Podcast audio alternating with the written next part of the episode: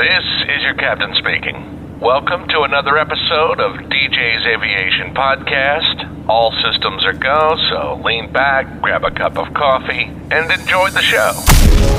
This is DJ's Aviation Podcast. Everything aviation. Everything aviation. Aviation news, airline developments, analyzing route networks, expansions of airlines and aircraft news, and we talk about world events and life. DJ's Aviation has a Discord server that's officially partnered with Discord, and you can join with a link in the show notes or using the vanity URL discord.gg slash aviation. This is the DJ's Aviation Podcast. And now your host, Dan.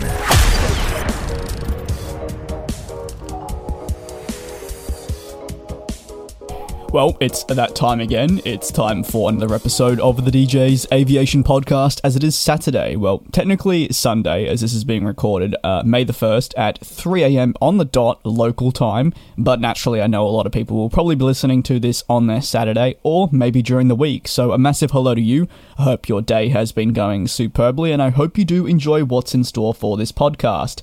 As the title does indeed suggest, this podcast is back to the roots, and that being aviation. I can confirm that I have had my wisdom teeth surgery now. It went all well, and I actually have been documenting the experience uh, through notes, and that will be turned into a podcast. But as for now, I thought I would give you an aviation podcast, considering this is the DJ's aviation podcast. But don't worry, maybe the wisdom teeth episode will be like a bonus one in the middle of the week, just so you can. I guess laugh at the experiences I had because it was a pretty pretty odd week and unique experience that I have never had before. Before I get underway, I wanted to remind you you can listen to the DJ's Aviation podcast on any streaming platform of your choice. That means you can listen on Spotify, Apple, Google, SoundCloud, Amazon. Um, obviously, I'll say probably the best for most people would be Spotify, but make sure to drop a follow uh, via Spotify so that way you're notified, or you can subscribe to the feed um, on Apple. And of course, review the podcast if you do enjoy. Well, it's been a pretty big week for aircraft manufacturer Boeing within the aviation industry as they released their quarterly results, and there's been a lot to unpack. I have unpacked it very partially on my YouTube channel, and if you'd like to watch it in video form, you can definitely go back and do that. But naturally, these podcasts, well, there's a bit more rambling, there's a bit more of my own personal opinion and so forth, and I feel like at the very least, people do value hearing maybe a little bit more in depth and, and videos you only have a certain amount of time. Like i can't ramble for 20 minutes in a video no one will watch. But for podcasts i'm not too fussed on the time constraints i thought we would get right underway with the boeing 777x that's uh, an aircraft I really, really like. Like, don't get me wrong, I really like the 777X. In fact, I'm pretty excited to see it eventually fly. But we can't, um, we definitely can't argue with the fact that it has been absolutely riddled with delays in recent years. And um, that's only continuing with Boeing confirming a report by the Air Current this week that their 777X deliveries would be delayed until early 2025 or the middle of 2025, which deals another blow to the program that, might I add, was initially meant to see deliveries commence in the middle of 2020. So that's a five year delay.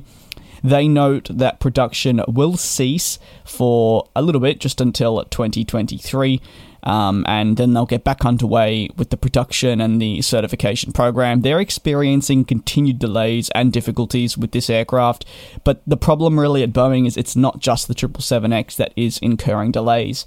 As I will get onto uh, as this video does progress, because we do have difficulties with Air Force One. Uh, the 737 MAX 10, the Boeing 787 Dreamliner, and then, of course, the sole aircraft I'm talking about now being the 777X. Initially, Boeing was targeting certification to be completed uh, in 2023, late 2023, and they did actually see deliveries potentially even taking place in late 2023, the last quarter as well. Now, that was Boeing's predictions. I think if you listened into any airline executives, especially Tim Clark, who was very, very vocal about the certification plans for the aircraft. He didn't believe that they would welcome the aircraft on until the midway point of 2024, indicating that yes, while certification may come at 2023, it would be a lot longer until you know, the deliveries actually were able to commence to Emirates. Emirates being one of the first airlines to welcome in the aircraft. And he's been adamant about that even before the announcement of these fresh delays. He always said that he had no idea what the timeline was and was not actually confident in Boeing sticking to their 2023 estimate. And I guess he has been proven correct, but like I've said even in the video, I never th- thought it was hard to see another delay arriving. It seemed like almost an inevitable, um, like I said, almost an inevitable that just we were waiting for. Um, and I guess that has arrived now. Once again, was reported by the Air Current, and then it was confirmed by Boeing themselves in their quarterly results. So the certification program will be pushed back a further 9 to 12 months, which would delay it until late 2024. But of course, then deliveries would follow the year later in 2025. The revised time is definitely taking a bit of a hit to some airlines' plans, and I'm going to get into that in a second, with the sole focus being Dubai based Emirates, who are the largest customer at the moment for the Boeing 777X, with a, a little over, I believe, 100 units on order, although they have adjusted these, and I, I may say that there may be room for them to adjust them even more so. Emirates are in a bit of a, uh, I guess you could say, pickle um, Tim Clark is not happy with what's been going on with the Boeing 777X, and I think that is understandable and the timeline and the delays and everything that's happened from that. However, in saying that, he knows that the 777X is the aircraft for them. So you're in that situation where you believe something is absolutely perfect for you, uh, but everything is pointing about, uh, uh toward moving away from it, but you can't. So that's the situation Emirates are in, but they are making changes to other aircraft. I will be getting into that in a second once I've finished just discussing the 777X. Um, they're basically just focusing now on working with the regulators and more, and also their customers, should I add, regarding transparency about this certification process and uh, this is talking of the 7779, which will be the first variant to enter into service. The 7778 will follow, although might I just add that the 7778, the shorter variant, has certainly gone quiet in recent years regarding an entry into service date and production. There's not a whole lot that has been talked about that. In fact, the 7778 F, which is the freighter variant recently launched, has been in the news a whole lot more. But when we talk about the 777X nowadays, we're solely probably talking about the Dash 9 with these entry into service dates. It's been in development for a very, very long time now, since 2013. So uh, it's it's been a lengthy one. By the time it is released, it will be 12 years, and I think it will be a lot more in the making. Uh, it's normal for aircraft programs to be delayed, but when you have airlines, say, relying on said product, it becomes a bit tricky. As an example, Emirates are going to be widening their fleet refurbishment plans, uh, essentially refurbing aircraft that were not initially expected to be refurbished. I believe if I uh, check my notes for this podcast, they were initially looking at around uh, 100 ish or 105 ish. That's now growing uh, by 15 so that would make it to 120, but don't quote me on those numbers. It could have been 100 to 115. I just know it's been increased by 15, and the refurbishments will be done to the 777 and A350 series. Uh, just to give you a brief, yes, pardon me, it was 105 aircraft that were initially going to be refurbished, and that's been bumped up to 120. So essentially, now 67 A380s will be refurbished, and a further 53 777s will be refurbished. So, pardon me, the 777s will be unchanged, but the A380s will be increased. That's where the 15 are coming from. So, it will move from 52 to 67 because naturally the 777Xs do have that increased capacity that can be on par with what the A380 offers. Not the same, but it can be close. And uh, as Airbus will eventually phase out their A380s, they see the 777X coming in because naturally they've not ordered the 747-8 new variant, which doesn't exist. Do you know what I mean? The 777X will be their largest aircraft eventually, and will have to take some of the weight um, off the A380s that will eventually be retired. But we know that Emirates will probably be one of the last airlines to be flying the Airbus A380. They're looking towards I believe, the 2030s for a retirement of that aircraft type. The specific year hasn't really been said, but I think they would definitely like to extend that to the mid 2030s. Um, so definitely plenty of opportunity to fly on it, plenty opportunity to uh, see it in the skies or at a local airport because the Emirates network is so expansive that it is pretty easy to see their A380s. And I guess uh, we're lucky that at least they've decided to keep them on. I know a lot of airlines did make the decision to retire the 380 during the global pandemic, but uh, Emirates will be keeping theirs on. Of course, they will slowly but surely depart, um, so there'll be fewer in the sky, but at the moment now, there's definitely the opportunity to jump on board one if you want to and if you're in that position. Now, You're listening to the DJ's Aviation Podcast. Stay tuned as we depart into another topic. Boeing 787, if you were unaware, the Boeing 787 has, uh, give me two seconds to just grab up my notes on this. Sorry about that. I do apologize for the delay regarding moving on to the next topic. I've just got so many notes I wrote down for this podcast. I've got to locate everything. So, yes, Boeing 787 deliveries, they've been suspended since the midway point of last year. However, that was not the first time that they were indeed suspended, may I add. It's been a bit of an ongoing struggle for Boeing to have a clear patch where nothing happened with the 787 and deliveries were fine, production was fine. There's either been maybe groundings that were actually out of their control with the G, uh, the Rolls-Royce Trent 1000 engines, pardon me. But now, of course, we're having those quality assurance difficulties that have led to the ceasing of deliveries and production is some basically halted. Like you can just picture this in your head. You can only do so much with no necessary output going to the customers. The 787s are just hanging around, and airlines are awaiting these aircraft. It is not just the airlines, might I add, um, that are facing the difficulties. We've got supply chain issues, and it, it stretches across the board. But of course, naturally, um, I always will focus on the aviation angle, which, yes, does include suppliers, but maybe more so taking a look at what American Airlines have had to do, and that's the suspension of certain routes due to the aircraft, these being the 787, not arriving that they were expecting. In an exclusive report by Reuters, they noted that Boeing had been indicating to airlines and key suppliers that the 787 deliveries would actually resume in the second half of 2022.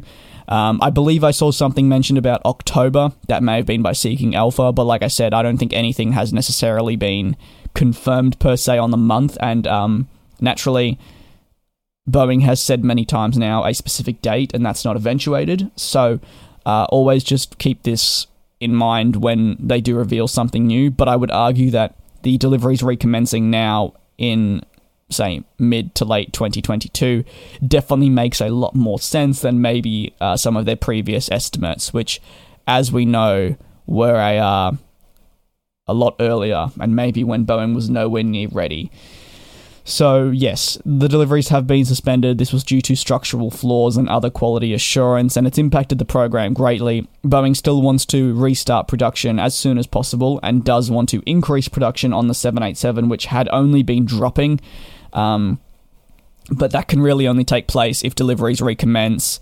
Uh, more faith can be restored in the aircraft, which I would I would certainly argue has dropped off considerably for some airlines. Um, and I think that's only normal. I think that's natural. Do you know what I mean? If you have a, a product that continues to be faulty or throw curveballs towards you, um, you may start to think, well, is this necessarily worth my time? Would I, if I was, say, going to invest more money in the program, would I maybe look elsewhere? Um, to something that may be more reliable. But then in saying that, um, I don't think necessarily think some of these airlines would go for the 330 Neo. They'd probably go for the 350. And look, the 350 is having its own issues at the moment. Whether or not they are being a Qatar's exaggerating, or whether there actually are like those safety issues, pardon me, um, then then yeah. So I think that just remains to be seen. But a lot of aircrafts are, are in the spotlight for not necessarily the most positive reasons at the moment.